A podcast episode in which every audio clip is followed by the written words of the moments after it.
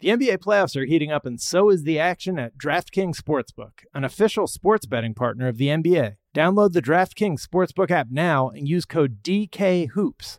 That's code DKHOOPS for new customers to get 150 in bonus bets when you bet just 5 bucks. Only on DraftKings. The crown is yours. Gambling problem? Call 1 800 Gambler. Or in West Virginia, visit www.1800Gambler.net. In New York, call 877 8 HOPE NY or text HOPE NY 467 369. In Connecticut, help is available for problem gambling. Call 888 789 7777 or visit ccpg.org. Please play responsibly. On behalf of Boot Hill Casino and Resort in Kansas, 21 plus age varies by jurisdiction, void in Ontario. Bonus bets expire 168 hours after issuance. See dkng.com slash bball for eligibility and deposit restrictions, terms, and responsible gaming resources. The Big Take from Bloomberg News brings you what's shaping the world's economies with the smartest and best informed business reporters around the world. We cover the stories behind what's moving money and markets. And help you understand what's happening, what it means, and why it matters every afternoon. I'm Sarah Holder. I'm Saleha Mohsin. And I'm David Gura. Listen to the big take on the iHeartRadio app, Apple Podcasts, or wherever you get your podcasts. I'm Saleha Mohsin, and I've covered economic policy for years and reported on how it impacts people across the United States. In 2016, I saw how voters were leaning towards Trump and how so many Americans felt misunderstood by Washington. So I started the Big Take DC we dig into how money, politics, and power shape government and the consequences for voters. With new episodes every Thursday, you can listen to the Big Take DC on the iHeartRadio app, Apple Podcasts, or wherever you get your podcasts.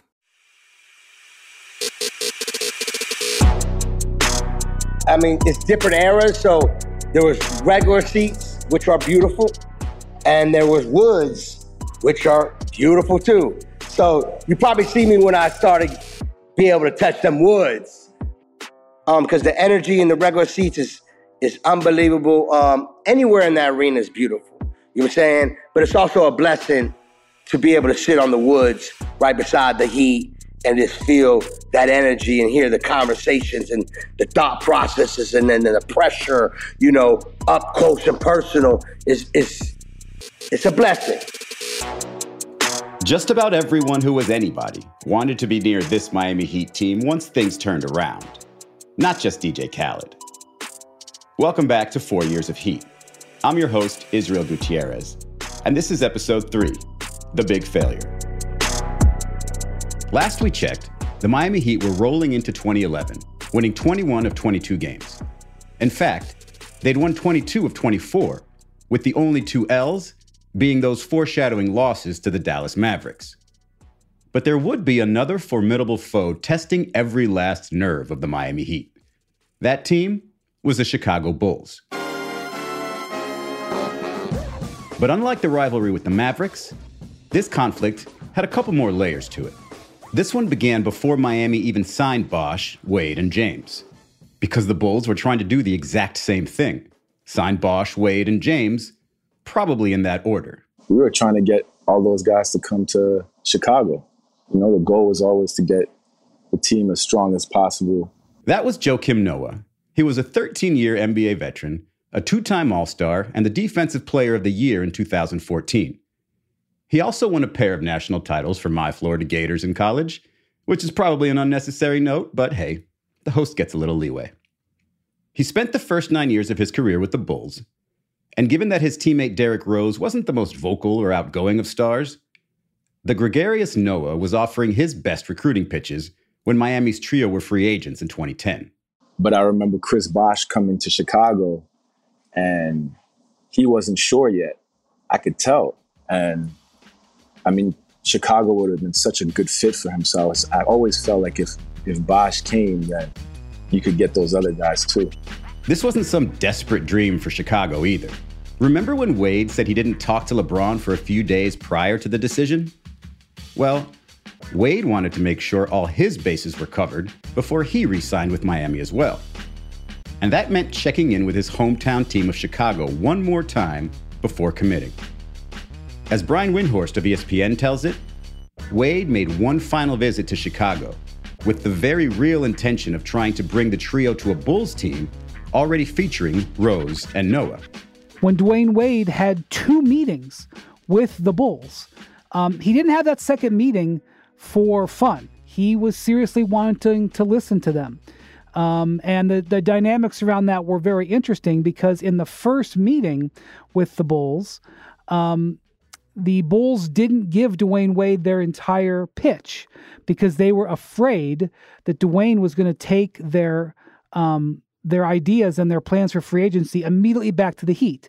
They thought they were getting a cursory meeting. And after meeting with the Heat and hearing the triple threat idea from Pat Riley to, to get himself to stay and to add Bosh and LeBron, when Wade um, asked for the second meeting with the Bulls, he asked the Bulls if they could create enough salary cap space to be able to be able to bring in Bosh and LeBron. And so in a way, when the Bulls first met with Dwyane, they were concerned that he was going to be a mole. When in fact, at the end, it was actually Dwyane that took the Heat's plan to the Bulls and presented it because, frankly, with Joakim Noah and Derrick Rose on the roster, their team could have been even better with the big three than the Heat could have been. In the end, the Bulls wound up signing free agent Carlos Boozer from Utah to add to their youthful mix of talent. With the Bulls having been the closest team outside of Miami or Cleveland to sign LeBron, Bosh, or Wade, it provided the backdrop for what would be a contentious season between the teams. Noah and the Bulls settled comfortably into that rivalry, not just because they had a talented roster headed by a player who would be named MVP at the end of the season, but because they felt the support from around the country from people who wanted to see Miami fail. There was a lot of people who hated the Heat. So we actually kind of felt like we were like the underdog, you know, the guys who had a chance to get them. And that was that was pretty cool. I you know, I felt that not just for, love from Chicago, but from from all around the country, you know, cuz there wasn't too many teams that could even compete with them. Indeed, the Heat were 30 and 11 going into the first regular season meeting with the Bulls. Miami had lost two straight, one without James, to start a road trip. But it was nothing like the panicky losses from the start of the season. That is, until the Heat got to Chicago. January 15th was the first of three regular season losses to the Bulls, all agonizingly close games. And if there were major questions hovering around the Heat at the time, among them was the classic who'll lead the way late in a close game. Not so much for the 99 96 first loss to the Bulls, because LeBron sat that game out and Bosh was playing through an aggravated back injury. The second meeting with the Bulls happens five weeks later, again in Chicago. Here's where it really started to look like the Bulls had the Heat's number. Miami had its three stars available, but only two really showed up to play on this night. Bosh not only had his worst career shooting night, going 1 for 18 from the field with Noah guarding him most of the night, but he had probably the floppiest moment of his career, falling to the ground and grabbing his face after Boozer maybe grazed it with his elbow. Boozer and Bosh. I don't think there's no, there's no offensive foul. Now, did they collide? Did Boozer and Bosh collide for the offensive foul? Because all Boozer did was turn right into him. This is all about selling it, Kev. Sometimes you've got to sell it. And if it was support from the others Bosh was hoping for, he wouldn't get that either. The Heat bench scored all of two points in this game, an Eddie House bucket. Oh, and LeBron, Wade, and Bosh all played more than 40 minutes in a regular season game in February. That's almost unthinkable in today's regular season NBA. Miami still only lost that game by four points. Then there was the third and final meeting of the season, the only one in Miami, just two weeks removed from the last matchup. This time, the Heat bench tripled its output, giving the Heat six whopping points from reserves. Rose outscored everyone with 27 points, and the Heat lost a one point game, scoring just 86 points, the lowest total of the three meetings and it was a painful finish that fed into all of the Heat team's insecurities. Here's a portion of the NBA TV highlights from that night with Mark Fine and Brent Barry. Now, Chicago up one last play. Who's going to get the ball? LeBron. Well, LeBron James here on an isolation on Noah. You take your chances here, but again, Miami Heat is the talk of the town, not able to finish. Dwyane Wade gets a second chance and no good. Two of the three do miss there. And, and hey, great win for the Chicago Bulls on the road, beating a Miami Heat team that, again, desperately wanted a win. They have lost four straight now. After the game, Heat coach Erik Spoelstra wanted to get across to the media and viewing audience just how much his players cared. But Spoelstra apparently broke an unwritten rule that professional basketball players can't show emotional vulnerability. That's the only thing it's about right now. Uh, and this is uh, painful for every single one of us going uh, through this. There are a couple guys crying in the, in the locker room uh, right now. It is not a matter of want, uh, it is a matter of doing uh, and continuing to put ourselves in this position until we break through. Spoelstra's revelation led to Wade being asked about the emotional locker room. I know you guys get tired of sitting up here explaining the same thing over and over again, but Spoelstra said it was an emotional locker room afterwards. Some guys were crying and that kind of thing. Um, wh- where is this team right now mentally, um, just from a psyche standpoint? Well, right now, um, you know, we we, uh, we we lost four in a row. You know, we lost um, three um, three out of four that we should have won, could have won at home.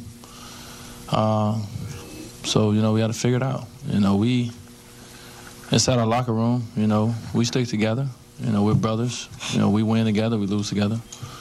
Um, outside, the Miami Heat are exactly what everyone wanted. You know, losing games. The world's better now since the Heat is losing. Uh, but we'll figure it out. You know, it's just it's just painful. It hurts.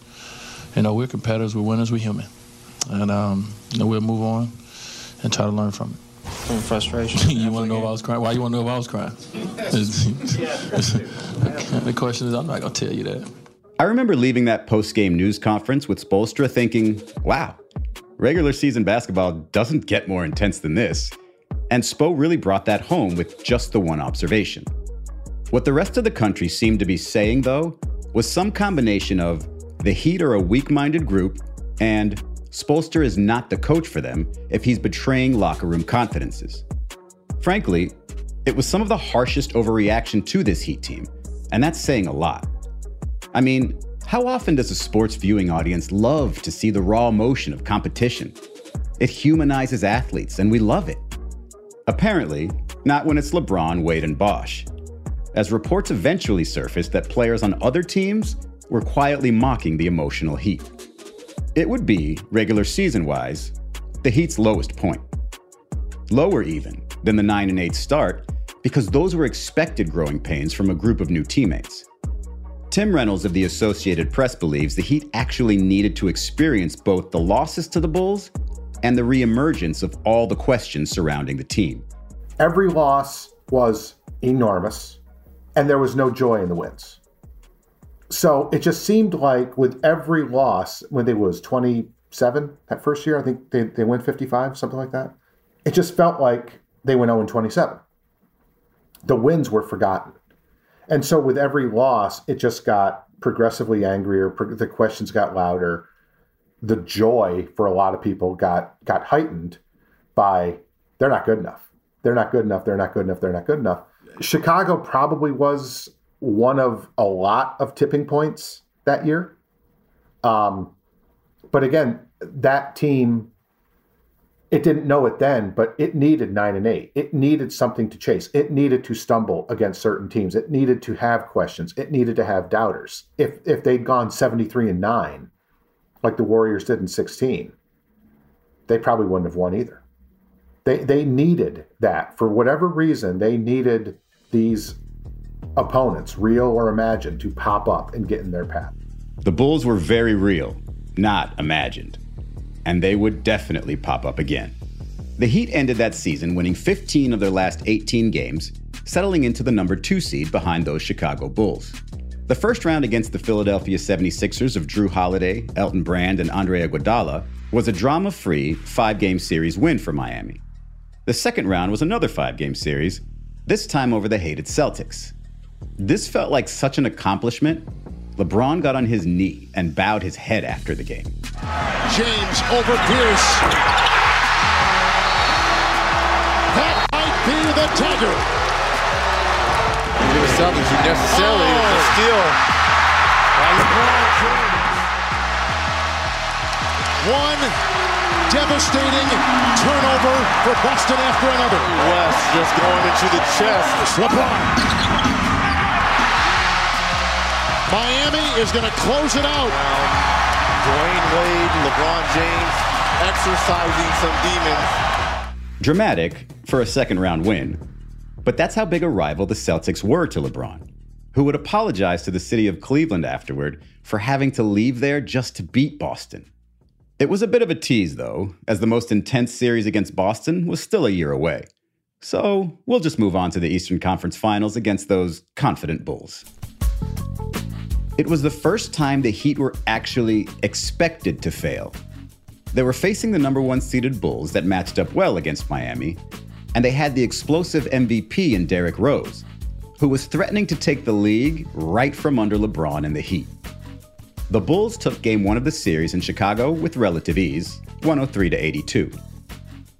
Bosh, who'd had his career worst shooting performance against the Bulls earlier in the season, managed to drop 30 in game one but James and Wade combined for just 33. A very quiet night for LeBron James. Just 5 for 15, 15 points. Dwyane Wade, 7 of 17, just 18 points. Nice ball movement here by the Bulls. They swing it out. Watson for three. Oh! Taj Gibson again. I have been to the mountaintop and back. Taj Gibson with oh. the follow dunk. Derrick Rose is excited about this young, energetic team. Nine points, seven rebounds, a couple of sensational dunks by Gibson. The Bulls just run out the clock. A sensational night for the Bulls here in Chicago. They take game one of this Eastern Conference Final Series and they do it emphatically. After the game, however, Joakim Noah made note of what he saw from the Heat or rather, what the Heat made him notice. Um, you know, we won game one. And something I remember from that was the whole Miami team was just waiting outside, uh, outside the locker room after the games. Usually you go straight back to the bus, you handle your business. But the whole, they really send a message by just all being outside, like, like we've been here before. Uh, I'll never, I'll never forget that they wanted us to see them, you know, before we left and let them know like we're all right. You know, this is a, this is a long series. So, yeah, I, I remember that. And you think that was 100% intentional? Like they wanted you to see that? 100%. Hmm. You know, that's that's the game within the game. You know that people you forget, but talking about it, I, I'll, I never talk about these things, but you know, it's a real war out there. It's it's it's not checkers, it's chess. The Heat made their presence felt, despite the loss. And the team had another surprise for the Bulls in Game 2. You remember all the hullabaloo around Udonis Haslem and the Heat's main players taking pay cuts to bring him back to the team? Well, all that sacrifice didn't result in much to this point thanks to a foot injury early in the season. Haslem had surgery to repair a Lisfranc fracture in November 2010, and it was believed to be season ending. But by the time the Eastern Conference Finals arrived, Haslem had played three brief minutes late in the Boston series and the final four minutes of garbage time in Game 1 against Chicago. He was ready for more. I remember that. I remember that. I mean, Joakim Noah, I remember Joakim Noah and um, Boozer was kicking our ass. I mean, physically, yeah, they were young. They were they were ambitious. Um, they were physical, um, and they were giving us everything we wanted. Um, and you know, even though we had you know a lot of Bron and a lot of D Wade, um, they were a good team. They were a good team. That Kirk Hinrich, um, you know, they was they were solid. They were if it was any team that was probably built to give us you know hell, um, it was probably that team. You know, what I'm saying them in Indiana. So I just remember coming in practice the day before and telling Spo, I, I want to play. I'm, I'm ready. I want to play. I think I can help us. Um, I went through that practice the day before. Um, I got the okay, and um, I just knew the next day I, was gonna, I was going to play, and um, I just knew that I was going to have an impact. because I've been watching that series. I've been watching the physicality, and I'm thinking in my in my mind, I'm saying to myself, if I'm in their locker room, I'm going to try to beat these guys up. You know, this is how I'm going to combat the greatness and the athleticism and the speed and the skill. I'm just going to beat them up. I'm making physical. Um, and once again, that's right up my alley. Like I told you, they can't. They they they wanted me to be here for a reason. You know, they they sacrificed for me for a reason. Um, so once again, I'm gonna give them their money's worth. Haslem's toughness, rebounding, defense, and leadership were elements the Heat had been missing all season. And in this game, too, Haslem provided it all in his first real game back. Nice pass. Haslem from Bibby. That counts and the foul. Here is Brewer. And the rebound is handled by Bibby. Again, the Heat in the open floor. Haslem with the stuff. You Udonis Haslem puts it down. I didn't know, Taj Gibson was playing for Whoa. Miami this game. He's back. Haslem is back. That is a 10-0 run here for Miami. The Heat held the Bulls to 75 points, and they out rebounded Chicago by four after getting buried on the glass in game one. All part of the Haslem effect. Now, LeBron did his thing also. More, actually. He not only led the Heat to victory, but he helped calm some of the concern that he would fold under pressure. Back in Miami, the Heat managed two more wins and headed back to Chicago to close the series. Even that required a superhuman finish from the duo of Wade and James. Down 12 with just over three minutes left in the game, the pair scored 16 of the game's next 18 points to take the lead with 30 seconds remaining. What couldn't they do? 77, 65, Chicago. Wade on the run. Banks it home. James for three. Yes! LeBron James from downtown. Wade on a step back for three. And he was fouled by Rowe. James for three, and the game is tied at 79. The Bulls call for time. LeBron with the step back. Yes! Miami has taken the lead. A pair of Bosh free throws and excellent defense by LeBron against the MVP Rose sealed the 83 80 win and a berth in the NBA Finals. A regular season of aggravation and tears versus Chicago turned into just another five game series win for Miami. Down to three. Down to two. Here's Rose. Can he get it off? It is blocked. That will do it. The Miami Heat have come from behind to defeat the Chicago Bulls 83-80. And Miami is headed to the NBA Finals for another matchup with the Mavericks. This we came together for to get back to the finals and uh, give ourselves an opportunity to, to host that trophy. D Wade's done it once, and I've been working my tail off for eight years to try it, to do it. And uh, you know, this is a big step for us. It felt like the fairy tale had already been written. The Dallas Mavericks would eventually await them in the finals, but that team couldn't possibly provide the nightmare fuel the Bulls did throughout the season. Sure, they swept Miami in the regular season, but both of those happened before the Heat found their true groove. Yep, that's pretty much what the rest of the basketball viewing audience figured as well. Heat v Mavs? It was going to be a coronation for King James. This is where the narrator is supposed to say, it wasn't. Terry moving to his right, to the top of the arc, and down to Dirk. He's open for three, on the way. Good! It's good! With 26.7 seconds remaining. A 20 to 2 run. One of the most incredible comebacks in NBA Finals history.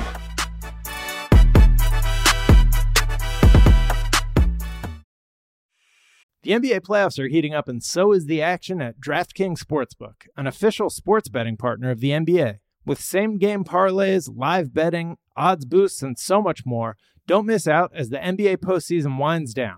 And if you're new to DraftKings, you got to check this out. New customers bet 5 bucks to get 150 in bonus bets instantly. Download the DraftKings Sportsbook app now and use code DKHOOPS. That's code DKHOOPS for new customers to get 150 in bonus bets when you bet just 5 bucks. Only on DraftKings. The crown is yours. Gambling problem? Call 1 800 Gambler. Or in West Virginia, visit www.1800Gambler.net. In New York, call 877 8 HOPE NY or text HOPE NY 467 369. In Connecticut, help is available for problem gambling. Call 888 789 7777 or visit ccpg.org. Please play responsibly. On behalf of Boot Hill Casino and Resort in Kansas, 21 plus age varies by jurisdiction, void in Ontario. Bonus bets expire 168 hours after issuance. See dkng.com slash bball for eligibility and deposit restrictions, terms, and responsible gaming resources. I never thought I'd take my three young kids to Sicily to solve a century old mystery.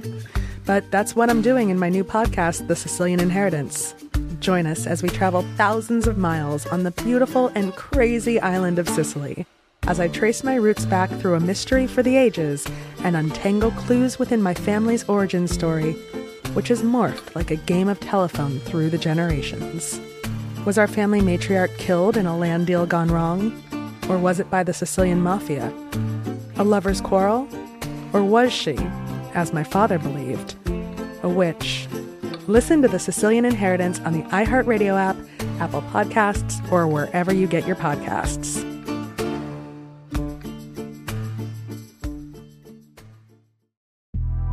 The Big Take from Bloomberg News brings you what's shaping the world's economies with the smartest and best informed business reporters around the world. Western nations like the US and Europe. Mexico will likely have its first female president. And then you have China.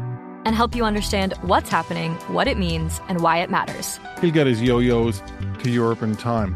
But the longer this drags on, the more worry he's getting. They knew that they needed to do this as fast as they possibly could to get a drug on the market as fast as they could. I'm David Gura. I'm Sarah Holder. I'm Saleha Mohsin. We cover the stories behind what's moving money and markets.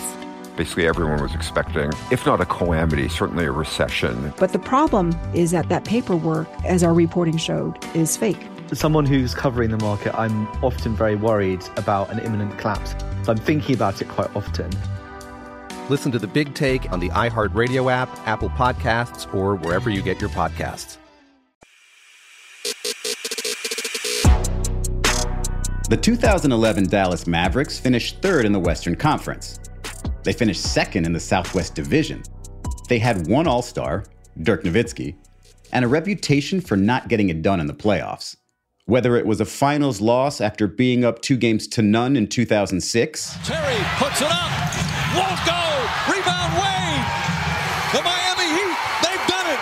They win their first championship in franchise history. or a first round exit with the MVP version of Nowitzki.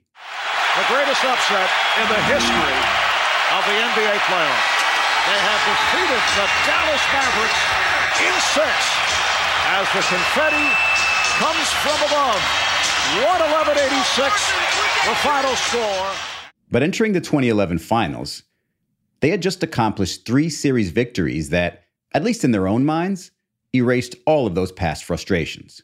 Series wins over the Brandon Roy led Trailblazers, the two time defending champion Los Angeles Lakers, and the young Oklahoma City trio of Kevin Durant, Russell Westbrook, and James Harden had the Mavericks believing they were prepared for any challenge.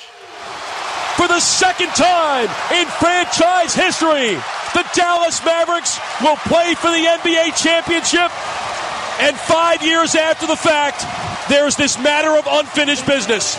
Mark Cuban may have been one of the few who actually thought the Mavericks could win the series. All I can say is there's 20 some thousand people in, in this building who believed in us when nobody else did. There's all the guys in this organization and on the court who believed in us and fought every game, every minute of the way. And all I can tell everybody is we ain't done yet. And sure, it'd be great to get a detailed look back at those finals with Nowitzki or even Jason Kidd, the point guard on the team who's now the Mavericks head coach.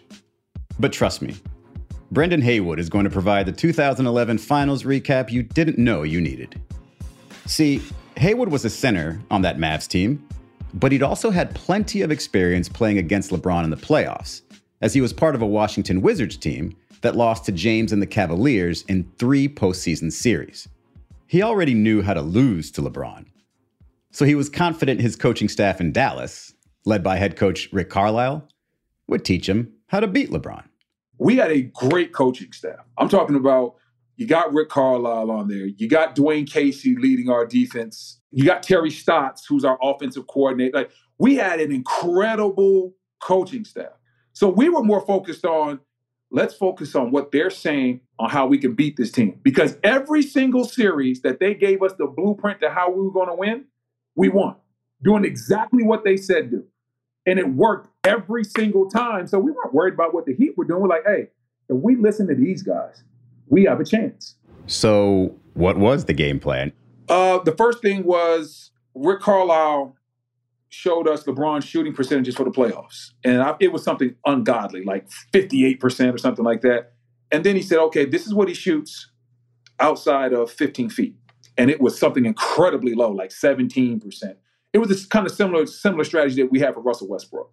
And so we were like, okay, so what are we going to, we have to make sure that the paint is walled off. If you go back in that series, you'll see Jason Kidd on fast break sprinting back to make sure that LeBron doesn't see a, a, a, a open painted area or it's Shawn Marion, whoever it is. So the first thing we had to do is we got to load up and stop him from getting into the paint. I don't care if we're giving up shots on the weak side. We're going to help off Dwyane Wade. We understand he's great, but he doesn't really want to shoot from three. We might even give up a couple of threes to make sure that LeBron doesn't go superhero mode in the lane.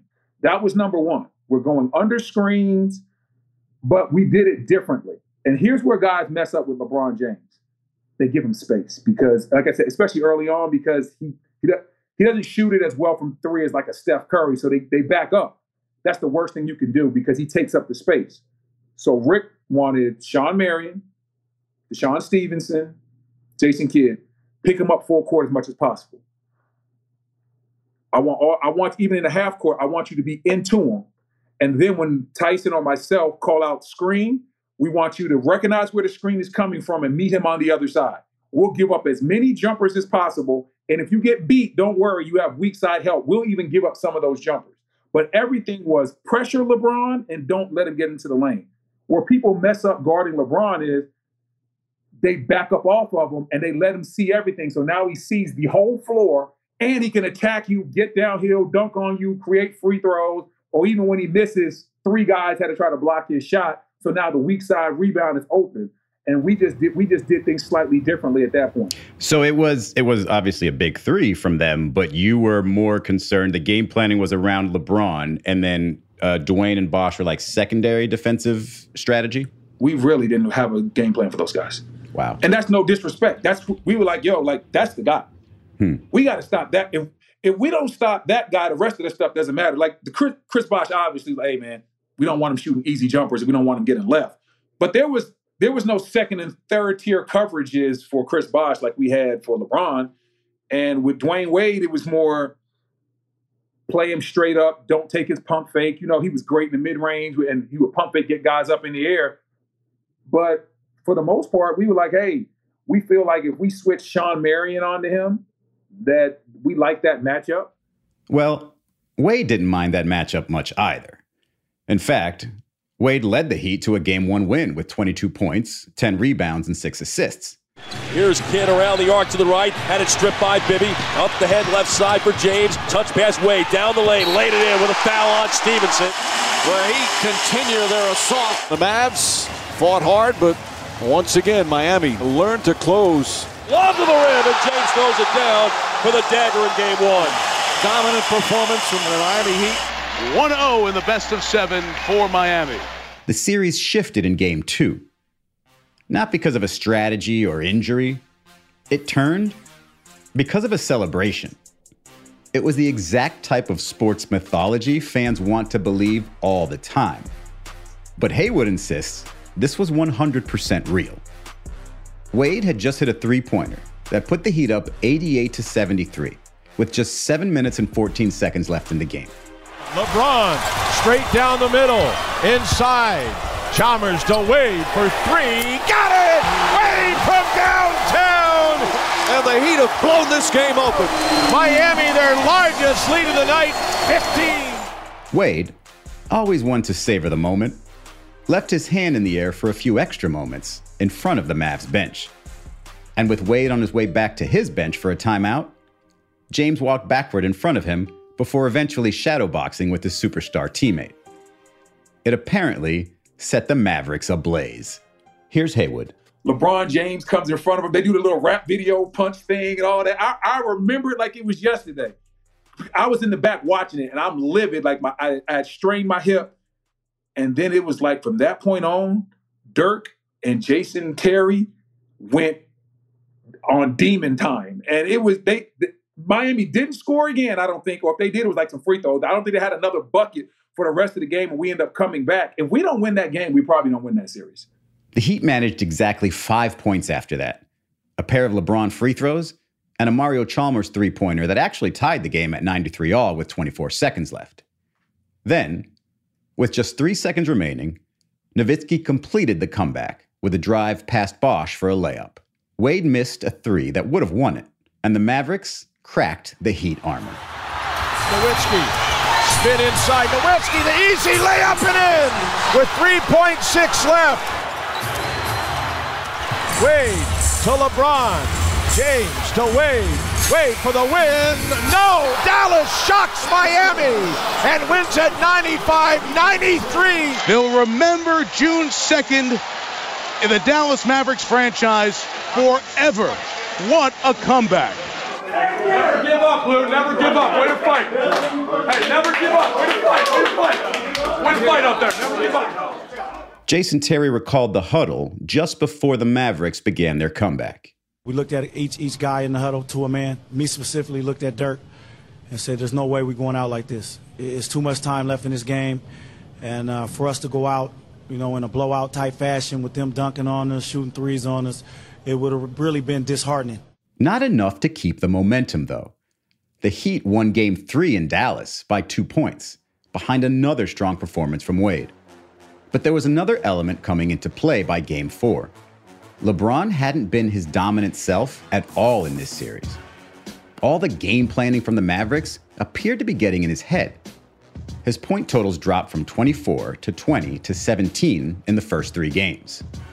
To this point, with the Heat leading in the series, it was more of an interesting note than a sign of panic. Wade seemed well on his way to a second finals MVP if the series kept trending in this direction. LeBron would almost certainly be labeled the Scottie Pippen of the pair. Hardly an insult, but certainly not the sidekick moniker James was hoping to take on. Then Game 4 happened, and Heat fans would have loved a Scottie Pippen type game from LeBron in that one. They got far less. James misses both free throws. He's struggling from the field.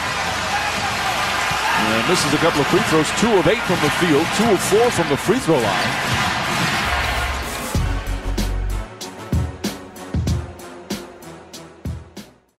The NBA playoffs are heating up, and so is the action at DraftKings Sportsbook, an official sports betting partner of the NBA. With same game parlays, live betting, odds boosts, and so much more, don't miss out as the NBA postseason winds down. And if you're new to DraftKings, you got to check this out. New customers bet 5 bucks to get 150 in bonus bets instantly. Download the DraftKings Sportsbook app now and use code DKHOOPS. That's code DKHOOPS for new customers to get 150 in bonus bets when you bet just 5 bucks. Only on DraftKings. The crown is yours. Gambling problem? Call 1 800 Gambler. Or in West Virginia, visit www.1800Gambler.net. In New York, call 877 8 HOPE NY or text HOPE NY 467 369. In Connecticut, help is available for problem gambling. Call 888 789 7777 or visit ccpg.org. Please play responsibly. On behalf of Boot Hill Casino and Resort in Kansas, 21 plus age varies by jurisdiction, void in Ontario. Bonus bets expire 168 hours after issuance. See DKNG com slash bball for eligibility and deposit restrictions, terms, and responsible gaming resources. I never thought I'd take my three young kids to Sicily to solve a century old mystery, but that's what I'm doing in my new podcast, The Sicilian Inheritance. Join us as we travel thousands of miles on the beautiful and crazy island of Sicily as I trace my roots back through a mystery for the ages and untangle clues within my family's origin story which has morphed like a game of telephone through the generations. Was our family matriarch killed in a land deal gone wrong? Or was it by the Sicilian mafia? A lover's quarrel? Or was she, as my father believed, a witch? Listen to The Sicilian Inheritance on the iHeartRadio app, Apple Podcasts, or wherever you get your podcasts.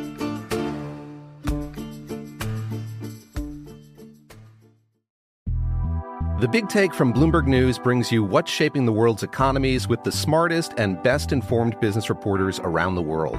Western nations like the US and Europe. Mexico will likely have its first female president. And then you have China. And help you understand what's happening, what it means, and why it matters. He'll get his yo yos to Europe in time.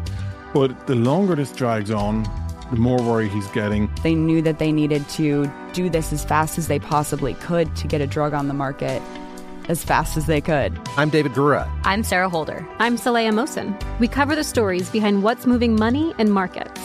Basically, everyone was expecting, if not a calamity, certainly a recession. But the problem is that that paperwork, as our reporting showed, is fake. As someone who's covering the market, I'm often very worried about an imminent collapse. So I'm thinking about it quite often. Listen to the big take on the iHeartRadio app, Apple Podcasts, or wherever you get your podcasts.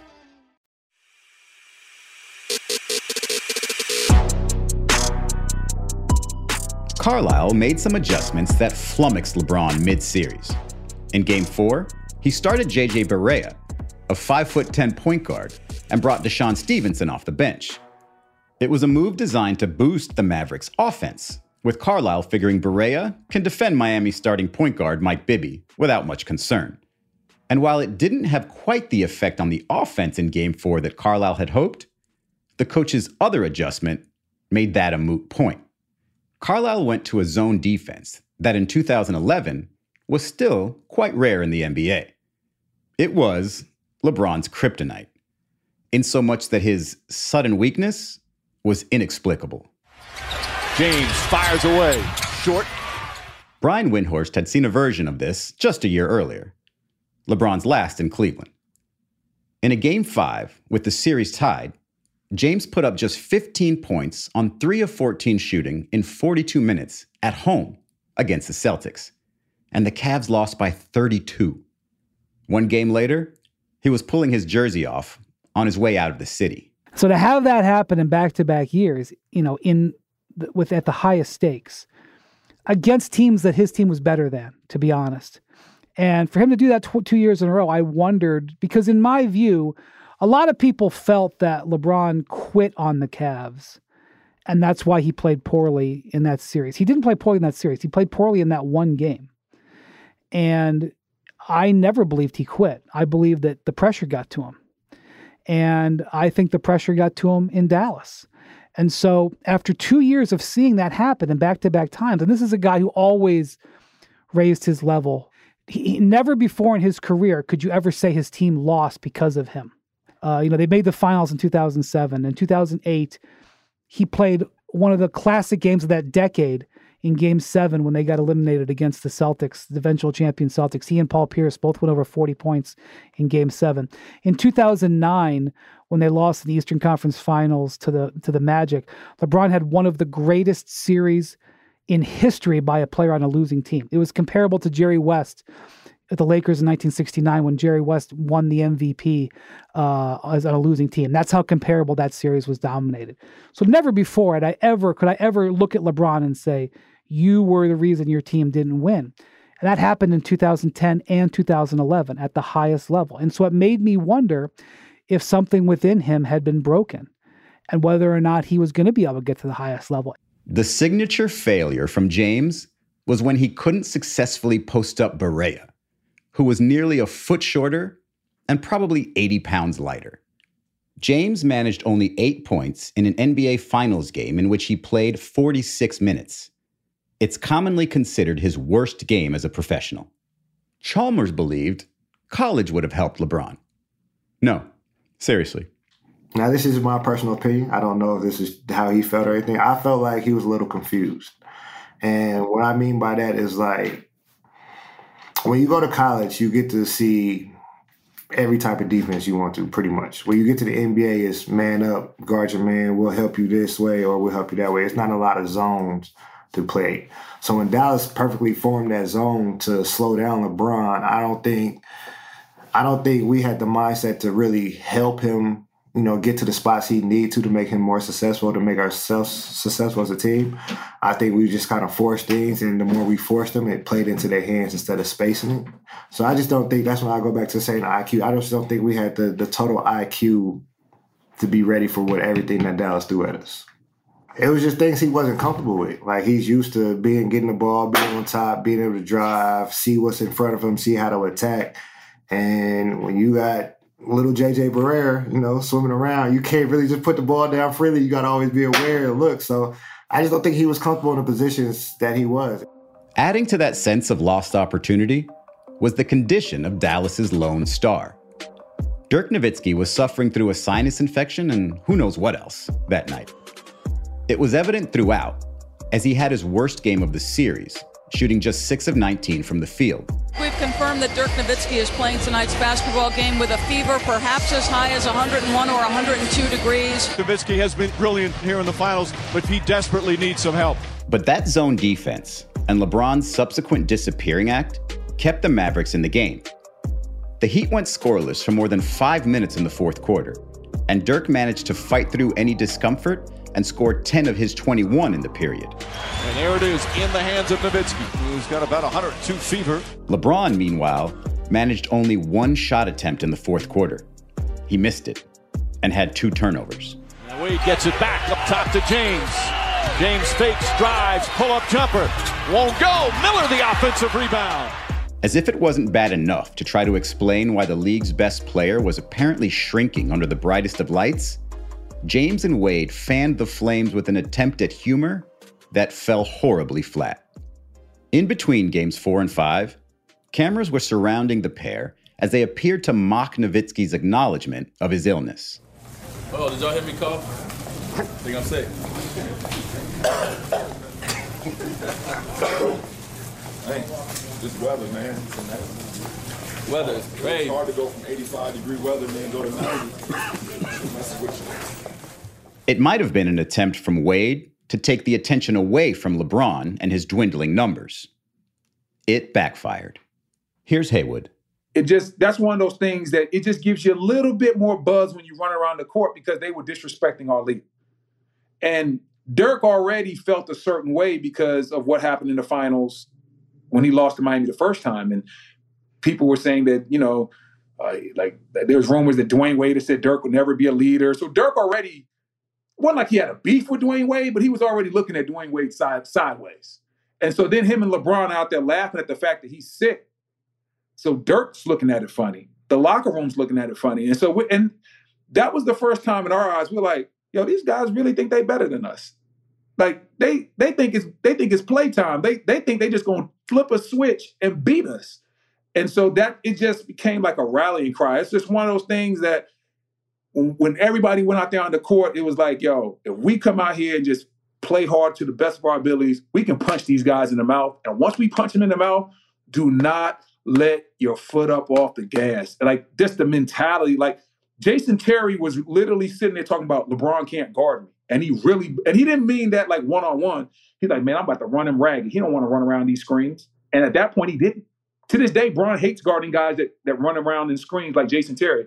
I'm gonna run him ragged and get any shot I want. Ain't nothing he can do about it. He up here, and, and he's like, he's up here laughing at Dirk. I want to see him laugh and come check me. Like that was the mentality. These were conversations that were actually had. The Mavericks scored 86 points or less in three of the games at this point, and somehow the series was still tied at two apiece. And now, Dallas had added motivation. Nowitzki was feeling better in Game 5, and the Mavericks' offense re energized, managing to pull away in the fourth quarter to take the game and the series lead. Got it! And the Mavericks are one win away from an NBA championship. What a performance from the veteran Dallas Mavericks. The finals format at the time was still 2 3 2, which meant games 6 and 7 would be back in Miami. Carlisle wasn't the coach of the Mavericks when they lost to Miami in the 2006 finals, but he did borrow a move from then Heat head coach Pat Riley. But knowing that if you don't win a night, you have a second I chance. Mean, at not even thinking about it. You know, I packed one suit one shirt, and one tie. When the Heat were headed back to Dallas after taking a 3 2 series lead, he told his team to pack one suit and one tie because they wouldn't need a second game to win the title. It worked then, as Miami won that sixth game and the championship. So Carlisle put his own twist on it.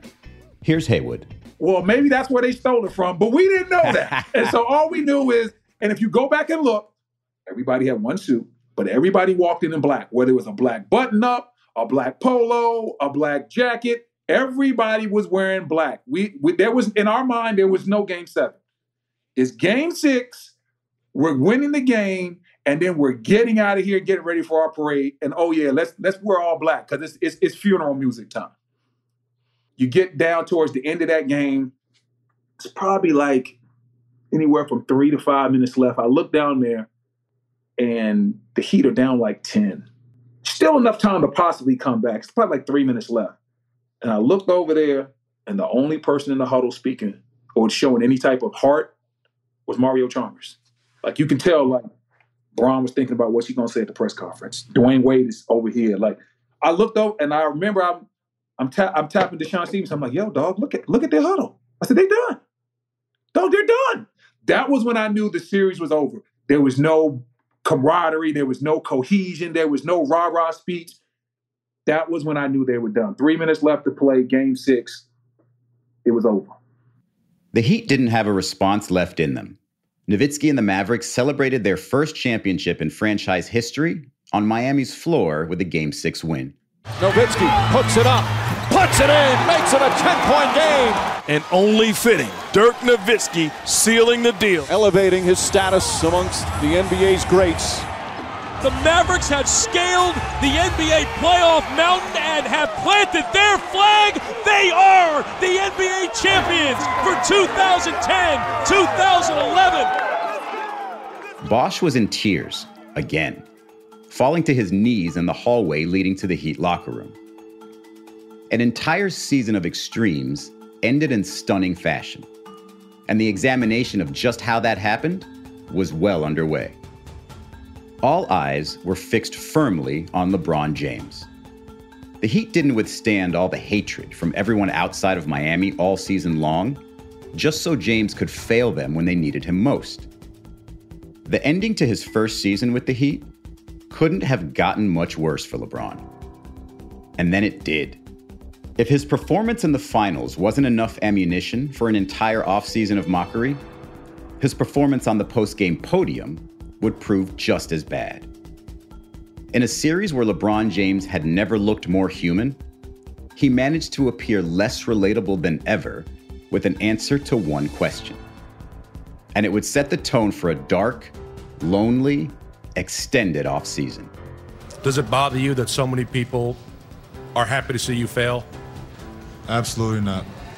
Because at the end of the day, um, all the people that was rooting on me to fail, um, you know, at the end of the day, they got to wake up tomorrow, have the same life that they had um, before they woke up today. You know, they got the same personal problems that they had today.